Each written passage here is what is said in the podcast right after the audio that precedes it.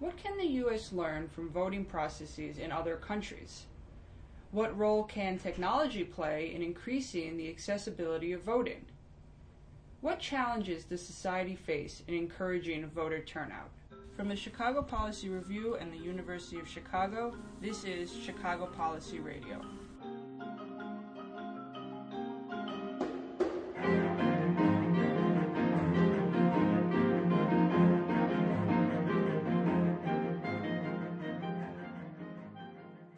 I'm your host, Julie Cooper. Today, we are joined by David Orr, County Clerk for Cook County, Illinois. As Cook County Clerk, Mr. Orr is the chief election authority of one of the largest election jurisdictions in the U.S. He has been a tireless advocate for voters' rights, helping to implement the motor voter law and early voter registration in Illinois, among other accomplishments. His expertise in elections has led to extensive travel as a speaker and election monitor, as well as numerous awards. Prior to becoming county clerk in 1991, Mr. Orr represented Chicago's Rogers Park neighborhood as alderman from 1979 to 1990. He served as vice mayor under Chicago Mayor Harold Washington, and following Washington's death in 1987, served as mayor for a week during which time he was recognized for his strong and sensible leadership during one of the most tumultuous periods in Chicago's political history. In addition to his day job, Mr. Orr is a senior fellow at the Harris School of Public Policy. Clerk Orr, thanks for joining us. My pleasure. Uh, I'd like to focus our conversation today on your work around voters' rights. Just to set the context for our conversation, how would you verbalize what is at stake in making voter registration and voting itself easier, more convenient, and more accessible. Well, what's at stake is whether or not our democracy survives. Um, if you have too many roadblocks to people, whether it's blatant voter suppression that we see happening in some places or just bureaucracy, uh, that could really harm the democracy because people will not either not be allowed to vote or give up voting. If they have a bad experience, um, they may not come back. Now, of course, we wish they would, but not everybody um, is like a Class A citizen. So it's very dangerous when there's roadblocks put into that democracy, because for democracy to work, you've got to represent people, and if fewer people vote, then what you're really doing is representing a few people and what their interests are. The Supreme Court uh, struck down a key part of the Voting Rights Act this past summer, arguing that the regulations in place to prevent voter discrimination in uh, nine states were based on outdated data. Uh, sort of going more along the lines of uh, the last comment, what are the implications of this particular decision for voters' rights, and do they extend past the nine affected states? Well, the repercussions are very, very serious. This is a very damaging uh, court decision, and yes, they do extend beyond those nine states. Uh, first, the reason it's so dangerous is the court uh, with no particular reason, kind of like they did in the Bush case of 2000, stepped into a situation and basically gutted a very important um, part of our law, which basically said states with a history of discrimination, um, they had to file their suggestions for voting changes first with the Justice Department, called pre-clearance. They basically gutted that, and their argument was, is well, maybe the data isn't up to date. Now the irony, that's the court acting, and yet by every uh, conservative liberal standards, the court is supposed to have some respect for the role of the Congress. The Congress just a few years earlier, uh, if it wasn't a unanimous vote, it was al- almost.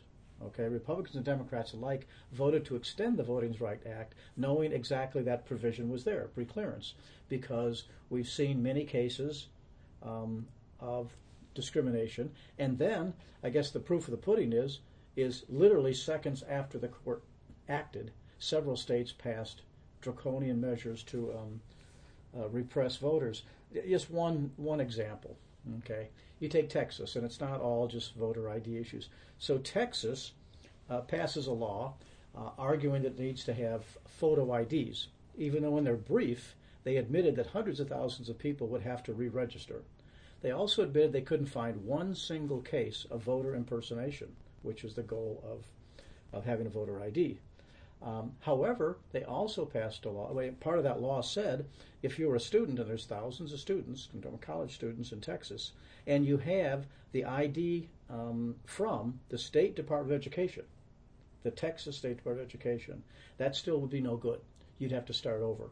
Um, so yes, that was a very serious blow, um, and the, the, problem is Congress. Uh, knowing we've got the split in Congress, we know nothing will happen. Although there's some good efforts around the country to try and change change that. Um, going a little bit further on the, the voter fraud issue, uh, you've been an advocate for the increased use of technology to make uh, both the registration and voting processes more efficient and accessible. Do you have any concerns about issues relating to privacy of in, privacy of information, identity fraud, or other pitfalls like the ones that have come along with the digitization of other parts of our daily lives? I'm thinking, for instance, about the recent credit card breach at Target, for instance? Well, concerns, yes. Uh, always we should be concerned, um, both about security, about privacy. Um, we just have to be on top of it because there's always people that are going to try and steal records, steal votes if they could, um, or make things difficult. So, yes, you need to be. On the other hand, I think uh, technology, if used wisely, can be very helpful.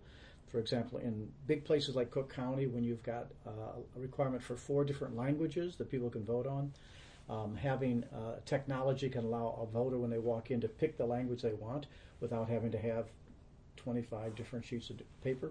So there's a lot of advantage of technology, particularly in the registration process. And there's lots we can do and do do on the privacy. Uh, for example, we've made sure in Illinois that when people have to give a social security number, it's only the last four digits. So there's things people can do. We don't have to have everybody's information. And I think that's important to, to protect the privacy, protect the security. There's a lot of things we do um, in elections nowadays with audits. Uh, we even do something uh, fairly unusual. Uh, might only be two places in the country do it, called forensic testing. So here in Cook County, what we do is because we're always trying to guard against that possibility of someone uh, trying to um, insert malicious software somehow into the voting process never been done, but you always have to be alert to it. The forensic testing gives us at least kind of a camera shot of the ballot before the election, as it's being prepared on election day and afterwards. Um, and we believe with all these uh, audits and um, redundancies that we would catch something. Now, so far, everything's been fine, knock on wood. Uh, but yes, we should be concerned. That shouldn't stop us, though, from using technology to make um, registration easier and to make voting easier. And can you just uh, talk a little bit about some of the uh, technology innovations that Cook County has been uh, participating in in terms of these processes? Okay, well, right now, for example, um, a lot of people, it's legal in Illinois for all people to vote by mail. Okay, places like Oregon or Washington, everybody votes by mail. Um, but now the new technology allows us to say to everybody if you want to apply for your application to vote by mail online, you can do it really important. A lot of these applications come in the Thursday before the election. If by the time snail mail gets the ballot back to them, maybe too late to vote. So that's one thing.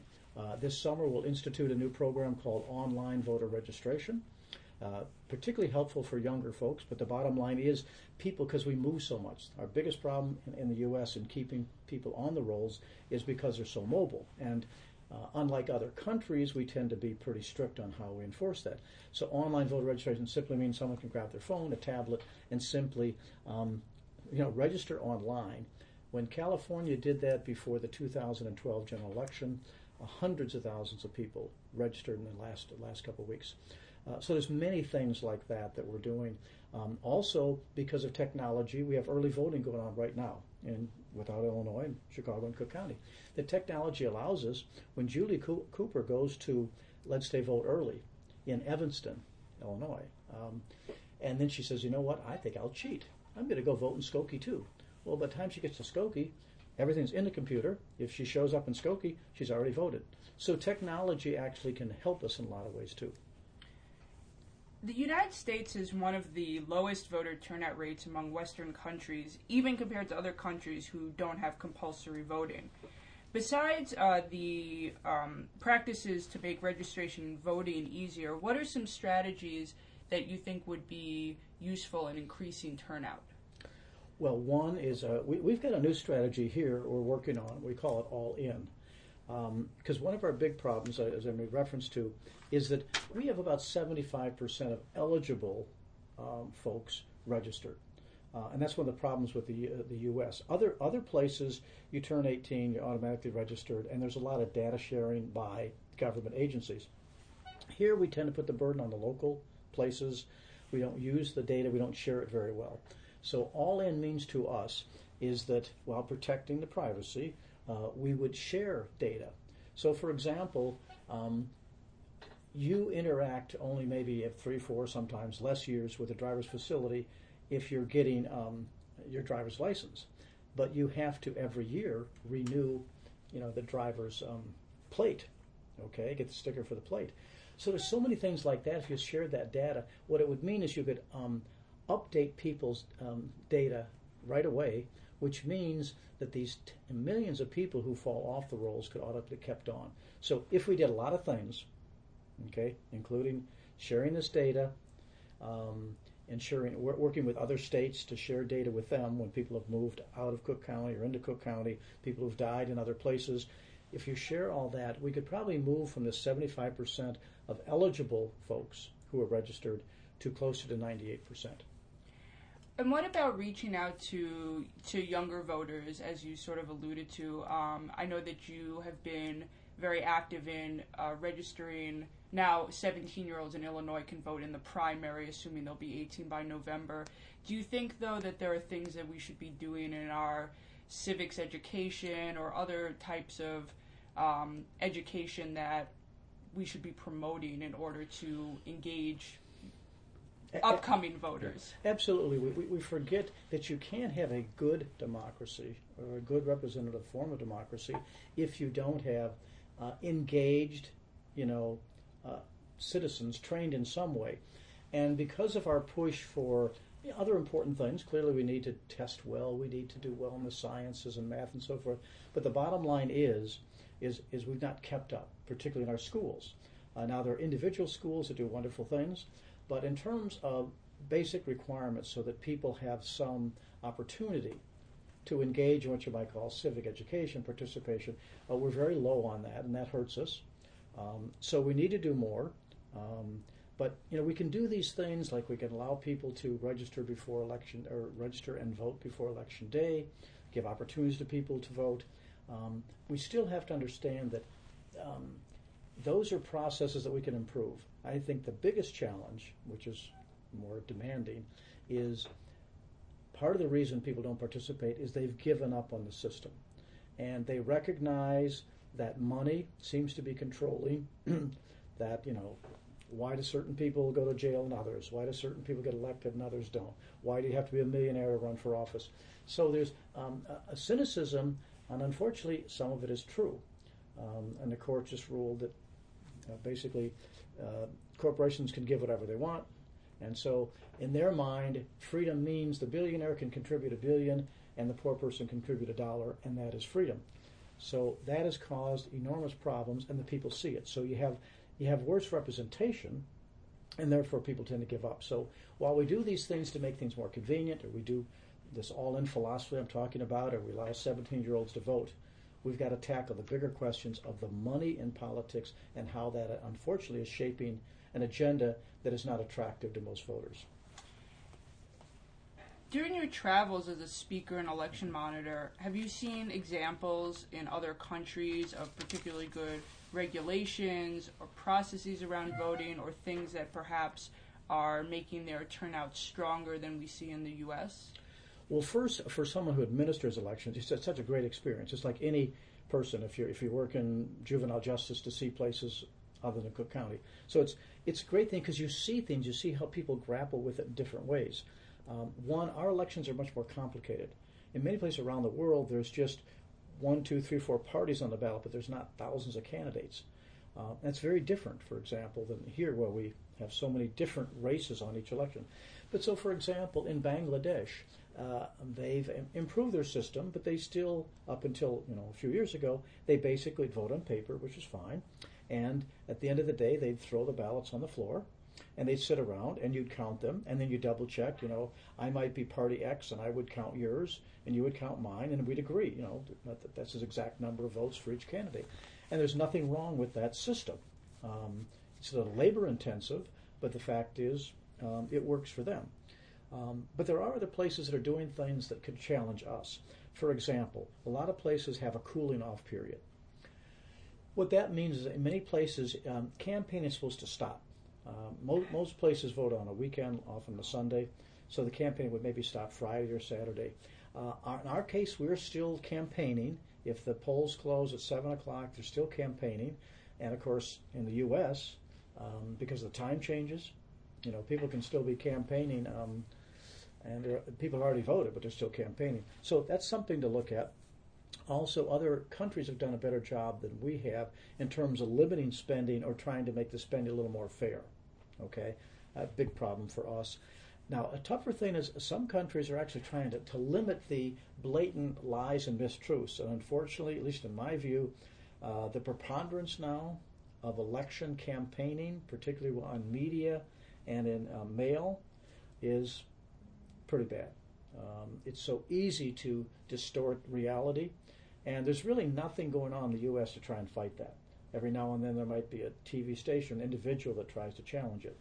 Um, now, of course, the word censorship would scare people, but there are countries out there trying to deal with it. How do we set some limits? How do we, um, you know, short of libel, what could we do? A very serious problem. Others are grappling. We're trying to stay away.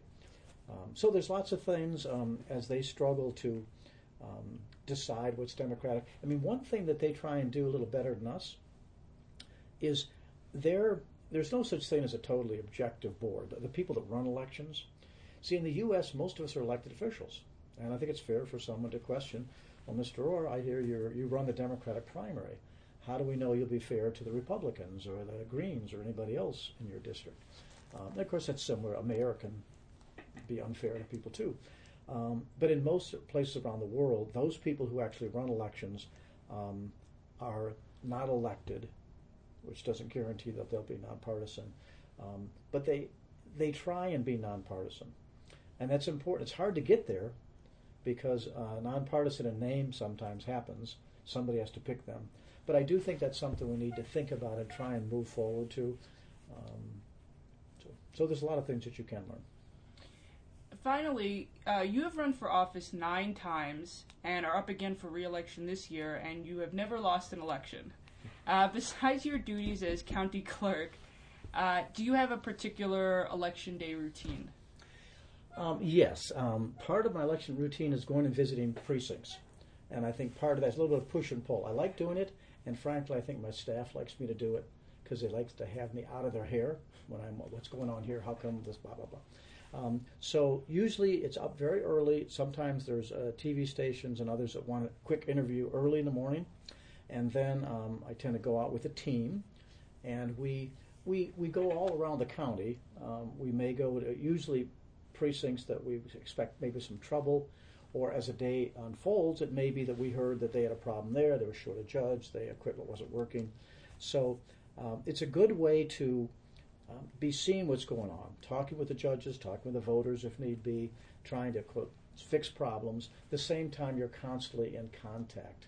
Um, computer and phone with the office dealing with problems that arise. So I spend a good part of my day doing that, and then there's a little bit of a lull, you know, between five and seven, and then uh, with results nowadays coming in so early uh, that basically a lot of times we just we're going straight till two, three, four in the morning.